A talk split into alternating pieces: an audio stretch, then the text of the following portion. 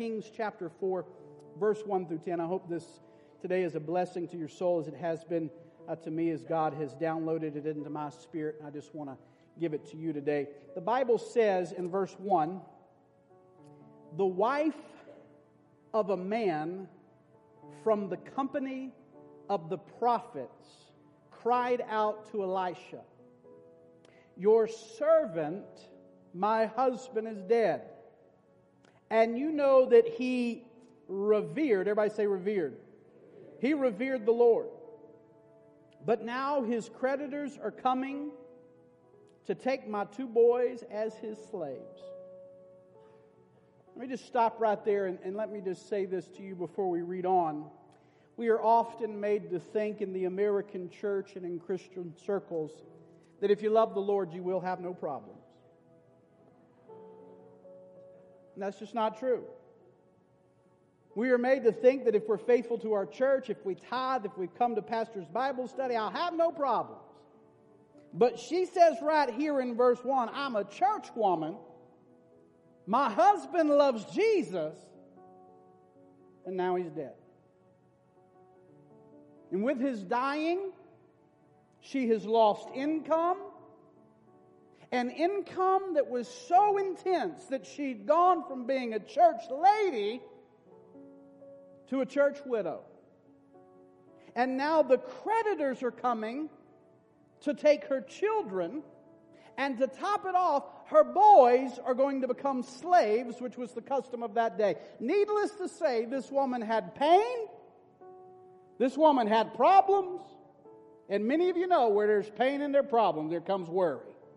She had some worry all up in her spirit and in her heart and in her mind. Verse 2 Elisha replied to her, How can I help you? Tell me, what do you have in your house? Watch this. Your servant has nothing here at all. Then she said, Except for this little small jar of olive oil. Elisha said, Go around and ask all your neighbors for empty jars. Don't just ask for a few. Then go inside, shut the door behind you and your sons, pour oil into all the jars, and as each is filled, put it to one side. She left him, shut the door behind her and her sons. They brought the jars to her, and she kept pouring. When all the jars were full, she said to her son, Bring me another one. But he replied, There is not a jar left. Then the oil stopped flowing. She went and told the man of God, and he said, Go sell the oil and pay your debts. You and your sons can live on what is left. Then the Bible switches and said one day Elisha went to Shunem. And a well to do woman, somebody say well to do, was there, who urged him to stay for a meal. So whenever he came by, he stopped there to eat. She said to her husband, I know that this man who often comes our way is a holy man of God. Let's make a small room on the roof, put a bed, put a table, put a chair, put a lamp in there for him. Then he can stay there whenever he comes to us. Two women, one prophet. These two women can teach us a lot, and this one prophet can teach us a lot. So today, I simply want to stand in between these two women, and I want to teach you today that your God is the capacity filler. oh, going to be a good one today, Dave. The capacity filler. Let's pray. Father, maybe somebody already knows where I'm going. That's good. Those that don't, catch them up. Let us all receive it today through the eyes of the Spirit instead of through the eyes of our flesh. And it's in Jesus' name we pray. Amen. Uh, let's, let's dissect this first woman. This first woman was in the company of the prophets of Elisha. She was obviously known in her community. She was a blessed woman. She had two children. She had a home. Things were taken care of, things were looking good, and her husband dies, and it changes her world forever. And it's bad enough to grieve, bad enough to lose a person that laid beside you for years, but it's even more difficult to grieve when you're filled with worry worry of wondering where in the world will the next meal come from, wrestling with the thoughts in her heart of losing the only two boys that she has left. And such was the case with this woman. And when she finally sees the prophet, she throws her problems and her pain and her worry up in her, up in his face. And he says, she says, as, as essence, pastor, you know who my husband was. You know how faithful and how loyal he was, and now he's dead, a dead, and now we're in debt. And here's this woman so consumed with worry. She was down so low that she can't even figure how to get up. She says, I'm in trouble. I'm about to lose everything. But a prophet stops by her house and he changes her entire life. The prophet so revolutionized her life that she, she was never, ever the same again. And he didn't give her a dime. He didn't bring anything into her house. He didn't bring her a herd of cattle. He didn't bring her uh, seeds to plant a garden. He didn't till a garden. He didn't farm a garden. He didn't come with a bag of gold. All he did was he came with his voice and he focused. Somebody say focused. He focused her mind on what she already had. Now don't miss this. The Bible says that this woman every day was walking right past the strategy of her miracle. Worry had her looking at her past. Worry had her so blurred that she could not even see her present. Worry had her so out of focus about what could happen, about what might happen, worried about the future that she was missing her today. She says to the prophet, They're after my kids, they're going to make them slaves. Worry had her so unfocused that she was missing the strategy to the miracle, and the miracle was right there in front of her. Because the prophet asked her, What do you have in your house? He didn't join her worry and say, well, you know, this could possibly happen and, and that might possibly happen. And what if that happened? No, no, no, no. He says, what do you have right now? Because, church, God will always use what you have right now, and He'll never use what you've lost. Are you hearing me? So, I've come by to reveal to you today that there is a strategy to your miracle. But you just keep walking past it each and every day. You keep walking past the strategy of your miracle every Sunday that you come into this church. And I'll get to that, so just hang on. But the prophet came not to give her the miracle, but to show her the miracle. And can I tell you that's why I love my job? That's why I love my job because every Sunday that I get up here, I get to open up the Word of God and show a bunch of people how to get the miracles out of the Word of God. And if you're truly a child of God, what should be happening on Sunday is light should be going off in your spirit Sunday after Sunday after Sunday to where you go home and you're able to go home and say, wait a minute, devil, I've found the strategy of the Word of God and I'm applying it to my life and you better step back because my God is able.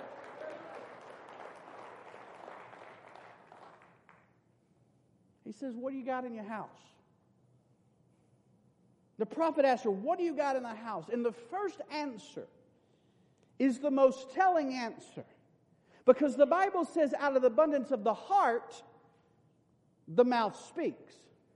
So we get a glimpse of what's in her heart. What does she say? I have nothing. I've got nothing.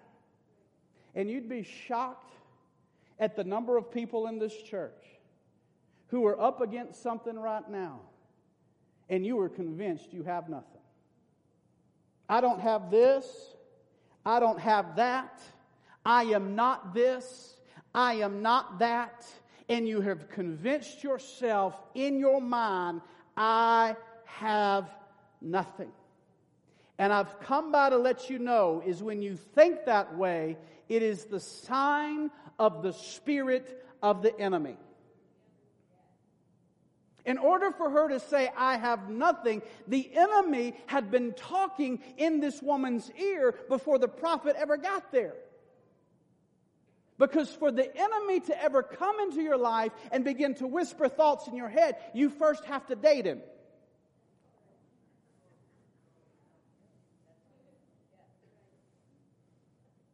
Understand the enemy is like an abuser. What an abuser does is the abuser cuts off your attributes, cuts off your relationships, cuts off your finances. He bears down on you and convinces you that you are nothing. You're dumb. You're stupid. Nobody wants you. You better be glad that I'm the only person on this earth that loves you. Your mama don't love you. Your daddy don't love you. Your friends don't love you. I'm the only one that loves you, baby.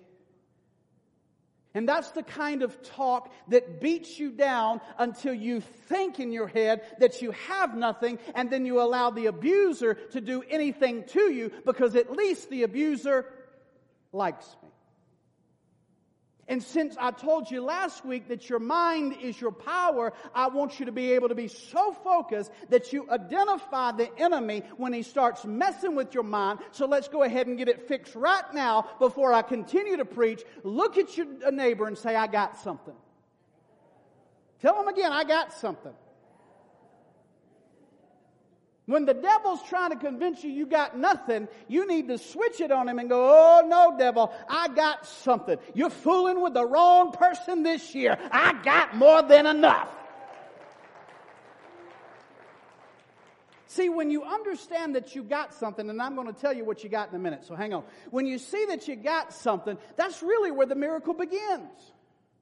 When you can honestly know in your spirit, I got something, that sentence, baby, is chain breaking. That sentence is yoke breaking.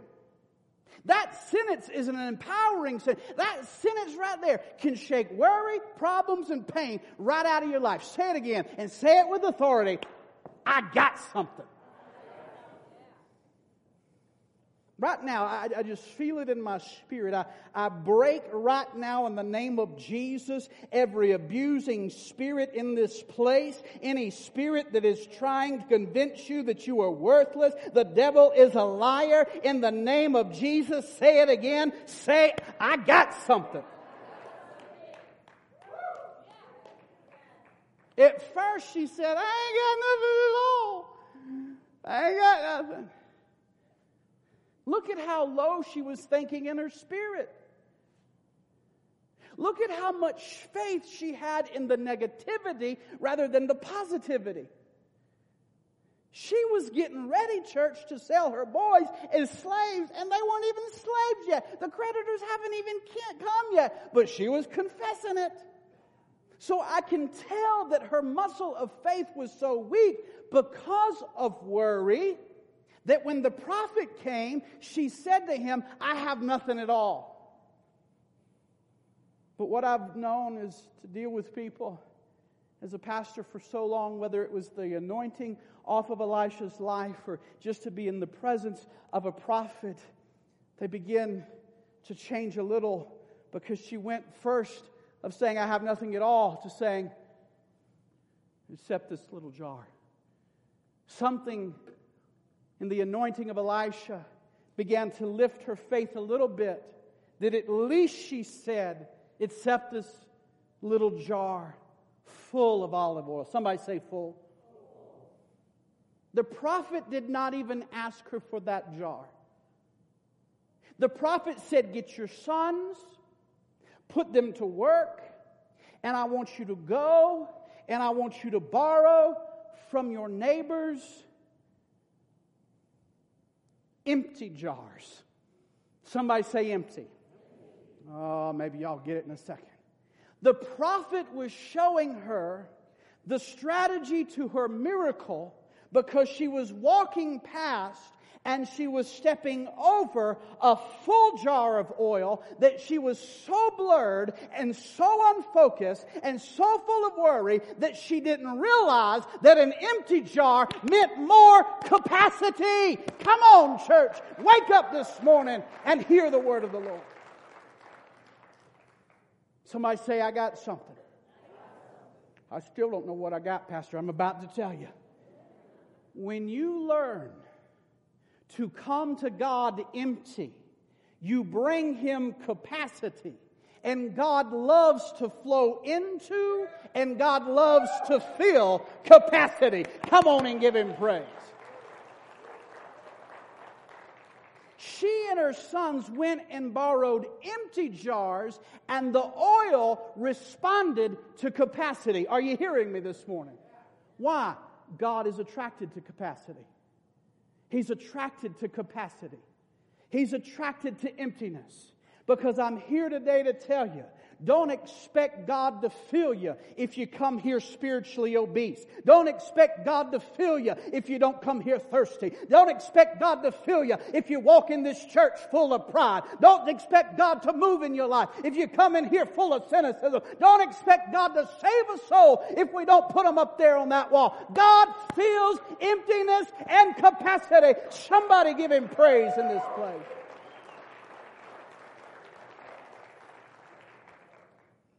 By the looks of some of you, I knew this was going to be hard today.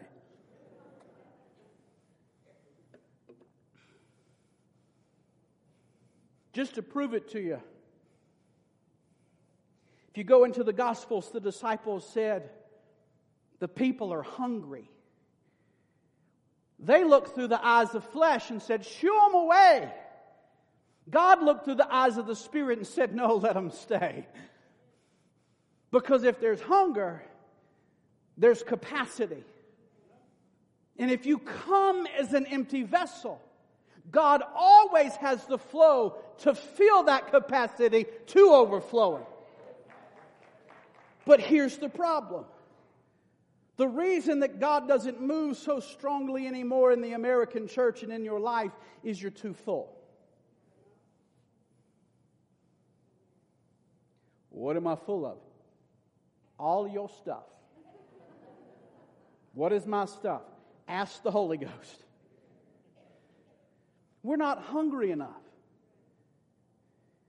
I can tell we're not hungry enough when people are like,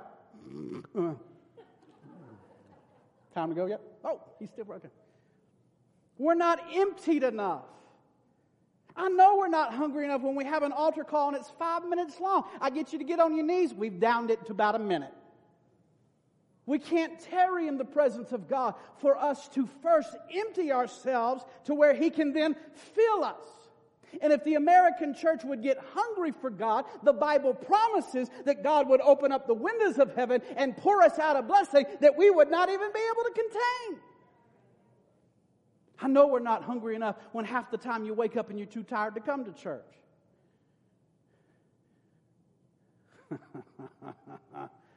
But whenever we get hungry in this church, individually and corporately, God will move. Are you with me?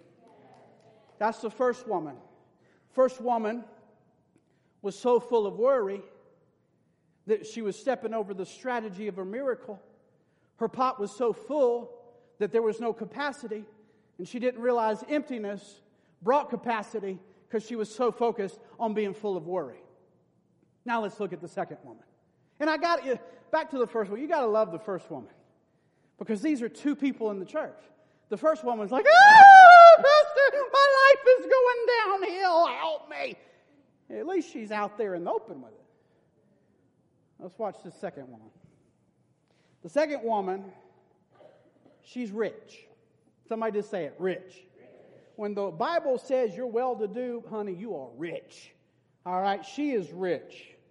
She's rich because she's got a husband. She's rich because she's got a house. And I know she's rich because to take a building project under in Bible times means you're rich. She is the subcontractor of the building project that we're just going to add a room for the prophet. Let's go out to the market and look for a table, and look for a bed, and look for a chair, and look for a lamp. Just in case a person of his caliber happens to come by our humble abode, he has a place to stay with us, the upper echelon of the community.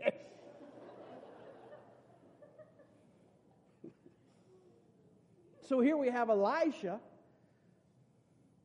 lying in the lap of luxury, and he's not used to this. He's being fed by people, doesn't know where the next place he'll stay. He's, he's a man living by faith, and now all of a sudden he's got his own place. He is not used to this. How do I know? Because I know it because if you read on in the story, I can sense him being uncomfortable because he's like, uh, do you need anything? I mean, there's got to be something that you need. Can, can I do something for you? And, and she Oh, no, I'm all good. Everything's fine. Blessed, highly favored, anointed, and well adjusted. How are you doing today? I've got it all together. That's what she was doing. Read on in the story. She says that. The prophet says, Okay, I see that you're full of all of this stuff. Since you don't need stuff, maybe you need influence. Can I introduce you to the king? And she says, Nope, I know him too. I invite him over for tea and brisket. So, what is she? She's full of stuff and she's comfortable. So, today, as I stand in between these two women, there's some things I want you to really see. The first woman has pain, she has problems, and she has worry. Now, she is open about her pain. She says, I have nothing. Pastor, the enemy has done me wrong. Pastor, the boys are about to be slaves. Pastor, I'm about to starve to death. She is so full of worry about her future. She cannot see the strategy of her miracle, and the strategy of her miracle was capacity. The second woman, she is so well off that she pretends that she has no problems at all. I'm good. I don't need a thing. Nothing is bothering me. Seriously, don't pressure me. I'm all good. But privately, she is miserable. Privately, she is mir- uh, miserable. Well, how do you know, Pastor? If you read the story, eventually the servant came to Elisha. He said, Elisha, the only thing that she doesn't have is a child and her husband is old. Now, to some of you, you'd be like, oh, but to the prophet, he knows the principles of God and he gets excited and he says, Praise God Almighty. I can do something now because I found capacity. I found poverty. I found an empty womb. And understand, church, that God blesses nothing if there is no capacity. But the prophet found something that she could not do for herself. And when we look at these two women, the first woman looks poor, but after looking at the poor woman, I realize the poor woman is really rich and the rich woman is really poor. Because, listen to me, church, the rich woman would have given all of her money for what the poor woman had in her home. She was privately miserable, privately wrestling with her pain and her problem and her worry. The poor woman is a mother. She has brought life into the world. She has brought two boys on this earth to affect, affect the next generation. She, the rich woman, might be dressed up in fancy the other woman may have to wear clothes from Walmart, but at least she's loved. She is loved in only the way that two boys can love a mother. She has a love, and I see the poor woman is not as poor as I thought, and the rich woman is not as rich as I thought. And then I got to thinking about society. Isn't that what we do? I'm poor. How many else is in that class with me? And what do poor people do? We look at rich people. If only I had their money. If only I had the job like they had. If only I had the opportunity like they had. I wouldn't have the problems that I have. And there would be nothing to worry about because money would fill me up. Money would give me the comforts that I need and solve my problems, but what we don't know is their worry and their problems and their pain hurt the people that are poor that have worry and problems and pain because what I find out, whether it's public all up in the prophet's face or private hiding it from the prophet, pain is pain. Problems is problems. And worry is worry. It's just like being a pastor. Just because I study the Word, just because I preach the Word, just because some of you come to my office to draw from me to seek wisdom, sometimes I think people actually forget that I'm a person. Beneath all of this and the microphone and the voice and the study, after I get through preaching, I go home to my couch. After giving wisdom and pouring out to you, I go to home to my problems and my pain and my worry. So the problem, rich or poor, congregant or pastor, we all have the same miracle in front of us, but we walk past it every day. Maybe we walk past it every day because we're so full of worry that we miss it. Maybe we walk past it every Sunday because we're so full of pride that we dare not want anybody to see us go to the altar because they might think that we've got a problem. They might think that we don't have it all together. so we carry a secret pain and we still miss our miracle. Because we all have the same miracle in front of us, and that miracle is the ability to bring capacity. Well, how do I do that, Pastor? How do I have the ability to bring God capacity? This is going to be the toughest word for the Nebraska culture. Are you ready? Wake up if you're asleep. Say it with me. I have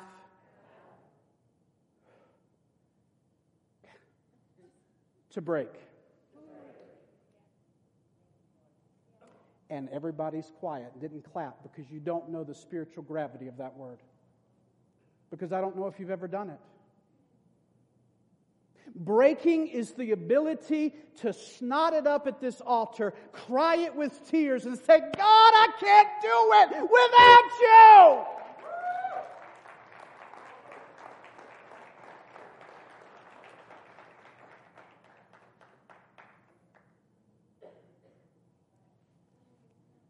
We're independent. I don't need nobody's help, not even God's. So you're making yourself a God. Got it.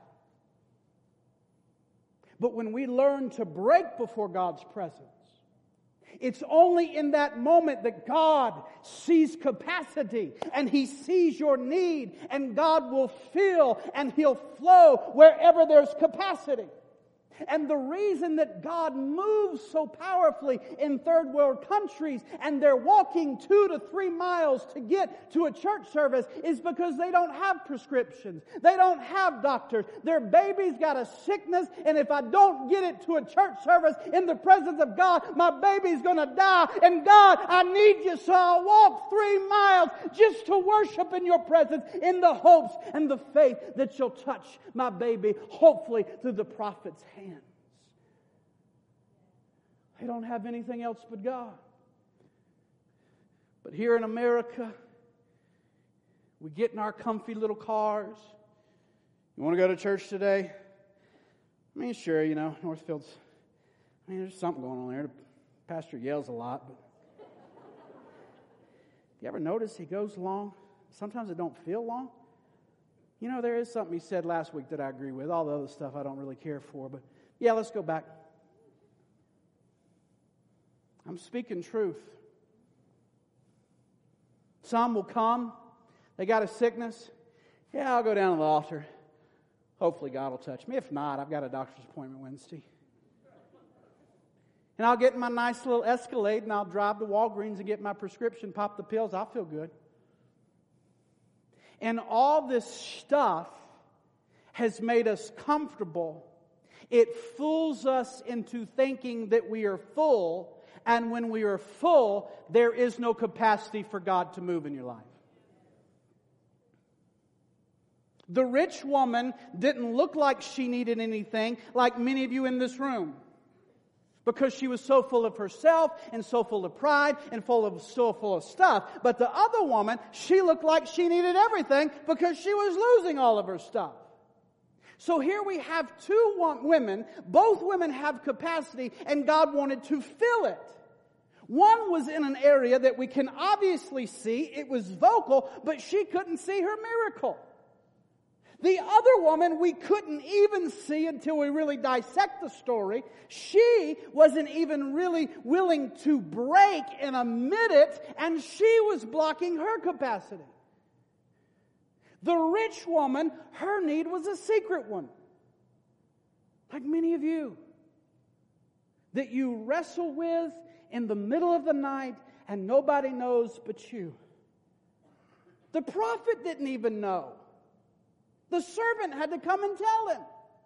Late in the midnight hour, this rich woman I know had a problem and had pain and was worrying and crying over a problem because she did not have any children. This poor woman was crying and worried and had pain and worrying that she'd lose her children. Yet both of these women needed the same God that is the capacity filler. What I'm trying to show you, church, this morning and every Sunday, I don't care who you are, there are many shades of problems, pain, and worry in this place, but we serve a God and He is the capacity filler. So, what God does through the power of the Holy Spirit in this text, these two stories are up next to each other. And the same God that steps into a house to fill a jar is the same God that steps into the house and fills a womb. He's a God that can do anything. And, church, what I'm trying to tell you is whatever your problem is, wherever your pain is, whatever you're worried about, if you'll learn to break in these services, whether worship or at the altar or in the privacy of your home or in the car or out in the field and say, God, I've got this problem. I've got this need. I can't do it on my own. Here I am doing what my pastor said. I'm seeking first the kingdom of God and all of your righteousness and your word says that you will add all these things unto me. I need needs you, God.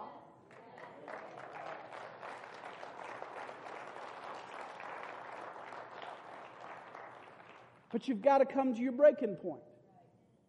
And when you come to your breaking point, God sees need and He flows where there is capacity for Him. And when you have capacity in your life for Him to fill whatever it is you want, whatever it is you need, wherever you have lack in your life. I came by to tell somebody in this room this morning, I don't care if you're white or black or rich or poor or Republican or Democrat, if you've got a need and you'll break and make capacity, your God is the capacity filler.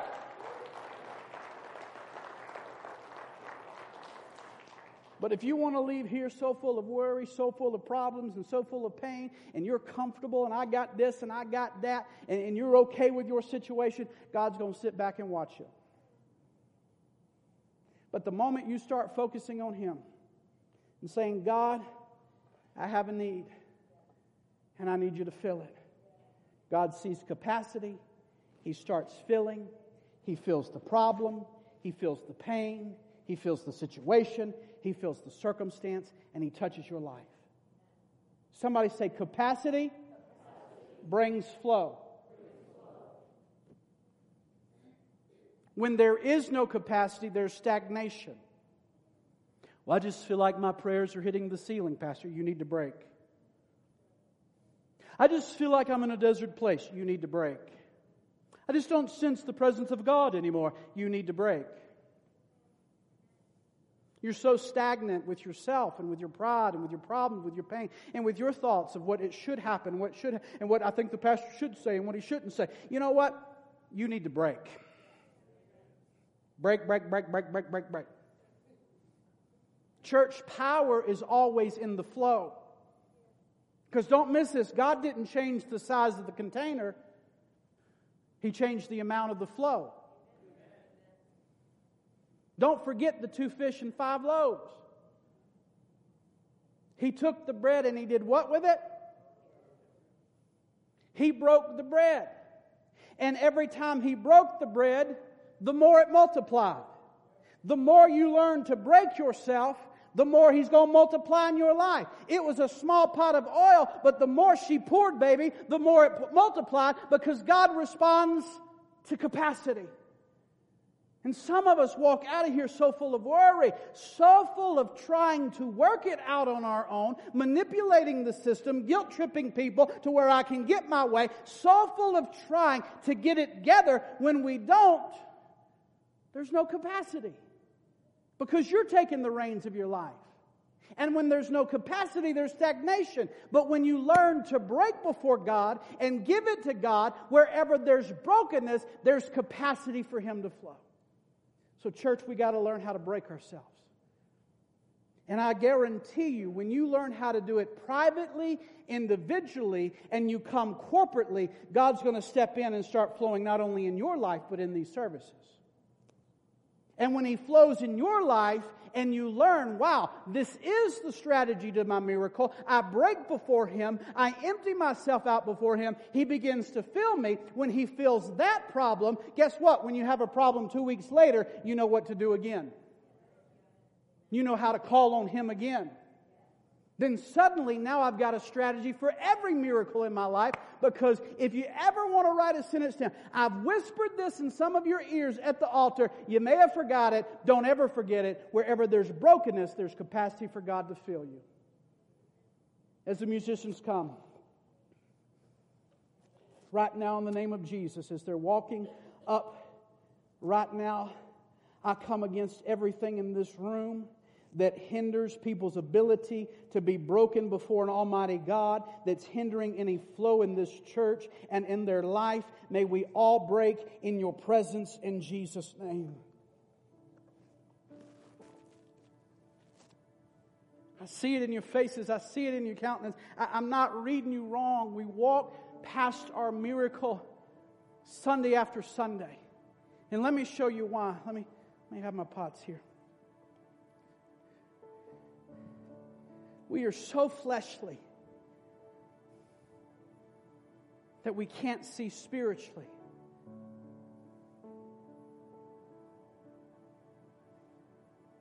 If I was going to Home Depot to buy a pot to hold some water through the eyes of the flesh, this one here is more valuable. This is a piece of junk. Ain't gonna hold nothing. Why would they even put that on the shelf? It's broke. Manager, you've got a broke pot out here. Nobody wants this pot. Because in our eyes, this is more valuable, but not to God.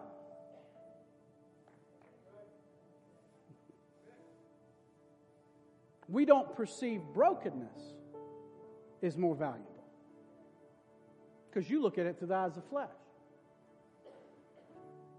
Good, Pastor. Real good.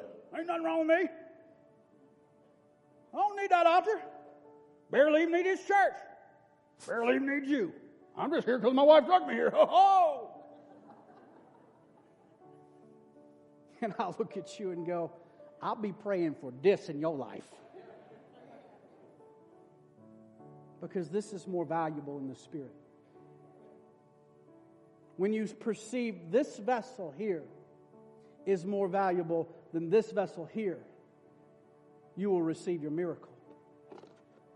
You miss the miracle every time when you lack spiritual vision. And where there is no spiritual vision in your life, there is no provision in your life.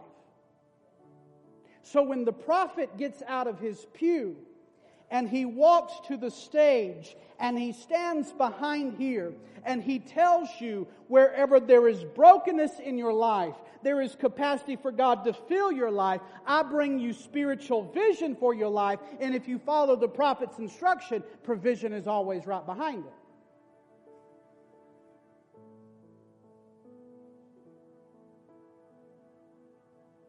The little lady followed the prophet's vision and she got out of debt. But some of us, oh, that was, that was, that was a good speech.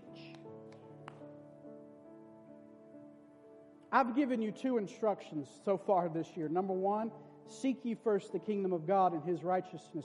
And number two, you better stay broken this year. Those two points right there create flow. And when there is a flow of God in your life, then He shall supply all of your needs. If you want addition, get the two right. So, whatever devil is in your head right now saying you have nothing, uh uh-uh, uh baby, I've got something. I got the ability to break myself before God and let Him flow in me. So, you better step back, devil, because when I get to breaking, He gets to shaking, and you're going to shake right out of my life.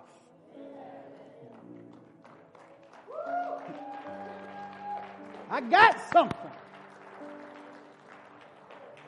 Got the strategy to my miracle now, devil. Now, don't miss this. And I'll get out of your hair. The poor woman had a full jar. The rich woman, she was full and comfy. Both women had problems that brought pain and there was worry. But let's just reverse that for a second and don't miss this. God gave me a revelation about worry. Remember, where there's a problem comes pain and then worry. And if I reverse that, I got to thinking could worry. See, my brother always told me, he said, son, not son. Brother, he said, worry is a useless emotion. And I have believed that all the way up until now, and I'm like, no, it's not. Because now I've discovered that worry is an indication of a gauge to show me that I'm not broken enough before God. It is there to let me know that I haven't created the capacity for Him to feel the pain that caused the problem, that brought the worry. Are you hearing me? So maybe God has allowed that problem to make you hungry for Him. Not to be chained down with worry and to chase it, but to break before Him and to chase Him. Maybe God has allowed that problem because you're too comfortable and too full of all your stuff.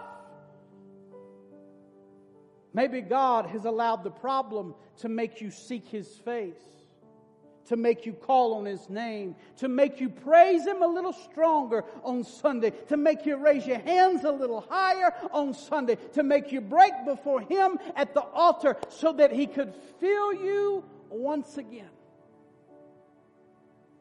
Because when worry comes, don't let it rob you of the promise.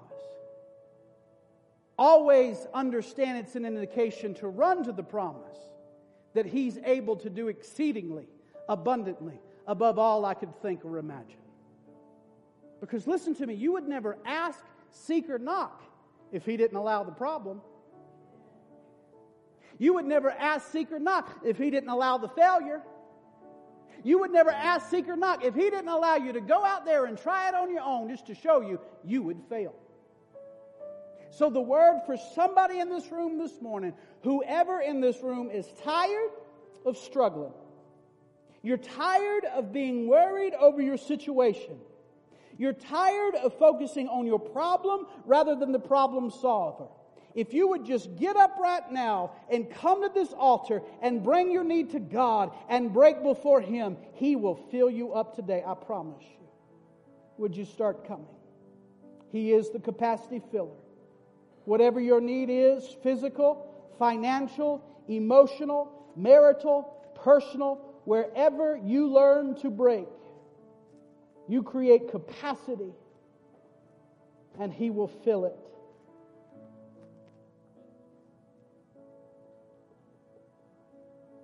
He will fill it. He will never fill what's full. He always fills capacity. And if you're at this altar right now, wherever you learn to run out, that's where he, he comes and runs in. Wherever you run out, he will run in. If you're an elder, elder's wife, would you come and start praying? So I close with this for the rest of us that are sitting. As long as we want to come in Sunday after Sunday and act like the rich woman and pretend that we have no need, I'm good, I'm fine, I'm comfortable, I got my stuff, got it all together, I don't need anything. We will never give him a place to flow. As long as we walk in this place and act like the poor woman, oh my God, my life's falling apart, I'm so full of worry. Pastor, what if this happened? What if that happened? What could happen? Oh my gosh. And you go away from a sermon rehearsing negative thoughts day in and day out. You don't give him a place to flow. But when you come to this altar, or in the privacy of your worship, or in your car driving to work, or on the tractor plowing the field, saying, God, I've tried everything. I've tried to do it without you. I've tried to fix it without you. But now I've come to a place and I'm empty now. And I'm broken now. I don't know what to do about the situation. I don't know if I can fix it. I don't know if I can even keep my mind together. I don't even know if I can handle it. I'm broken now. I'm empty now. Would the capacity filler fill me now? I promise you, he will flow and He will fill wherever there's capacity because He is the capacity filler. As you're sitting there and you're praying for your brothers and sisters up at this altar, and our board members and their spouses and my wife are praying. If you've walked in this room and you don't know Jesus Christ, I've got news for you. He died on the cross for you. He rose again from the dead for you and he's sitting at the right hand of the Father making intercession for you. And if you don't know him, the only thing that he's praying right now is that the light of the Word of God would illuminate your dark soul and that you would be drawn to the cross of Calvary and understand that the blood can flow over anything in this room and separate your sins as far as the east is from the west, and he will hold it against you no more. If you're in this place and you don't have a relationship with Jesus, whether at the altar or in the pew, would you raise your hand and say, Pastor, that's me. I want to give my life to Jesus. Maybe you've walked in this place backslidden. Maybe you knew him at one time, but you've walked away, but you want to come back. Maybe you don't even know him, but you want to know him. I'm not asking you to join a church. I'm asking you to join the kingdom of God. If that's you, would you raise your hand high where I can see it and say, Pastor, that is me. Anybody in this house? Altar in the pew. Anybody in this house? I just need a relationship with Jesus, Pastor. Anybody in this room? Stand to your feet all over this place. We're going to pray. We're going to praise. There may be somebody up here that you know. I want to give you the liberty to come pray for them right now. You may know exactly what they're going through, their pain, their problem, their worry, because we are family here and you may know it. I just want to encourage you to come, put a warm hand upon that cold shoulder, and begin to pray for them, and let the power of God flow through you unto them as we get to see their miracle as they empty themselves out at this altar. Father, right now, in the mighty name of Jesus, I pray for everybody up here that, Father God, where they empty themselves out, where they run out of themselves, run out of ideas, run out and have exhausted everything that they can think of. Father God, this is where you run in. This is where you begin to fill them from the top of their head to the sole of their feet. Father God, you begin to feel that problem right now, that, that pain right now, that, that worries being broken off right now, that situation that they didn't think was going to be solved. Is being solved right now, that, that job that they need is being opened right now, that person that needs to be saved is being saved right now, that person that's addicted to alcohol is being free right now, that, that loved one that's addicted to drugs is being free right now, that, that bill that's mounting upon them and they don't know where the funds are going to come come from. Right, right now, a supernatural miracle is taking place on their behalf because they're emptying themselves out and they say, I can't do it without you, God. Fill us today, O oh God. Fill us today, O oh God. I'm not asking you to break us. We're breaking. We're breaking. We're breaking, breaking our thoughts, breaking our ideas, breaking our philosophies, breaking our schemes, breaking what we thought could solve a problem, just breaking our pride right now before an almighty God with our hands lifted to you, our tears dripping from you, saying, Oh God, move in my situation. Move in my situation. In Jesus' name, in Jesus'. The rest of you, let's sing this song of worship. Let me pray for you. I just pray right now that you have received the Word of God instead of allowed the enemy to harden your heart towards the Word of God. Whether you realize it now or you realize it sometime in the future, I have given you a pearl from heaven. I've given you a principle and a strategy that'll help your life whenever something comes your way. Wherever there is brokenness, there is capacity for God to fill.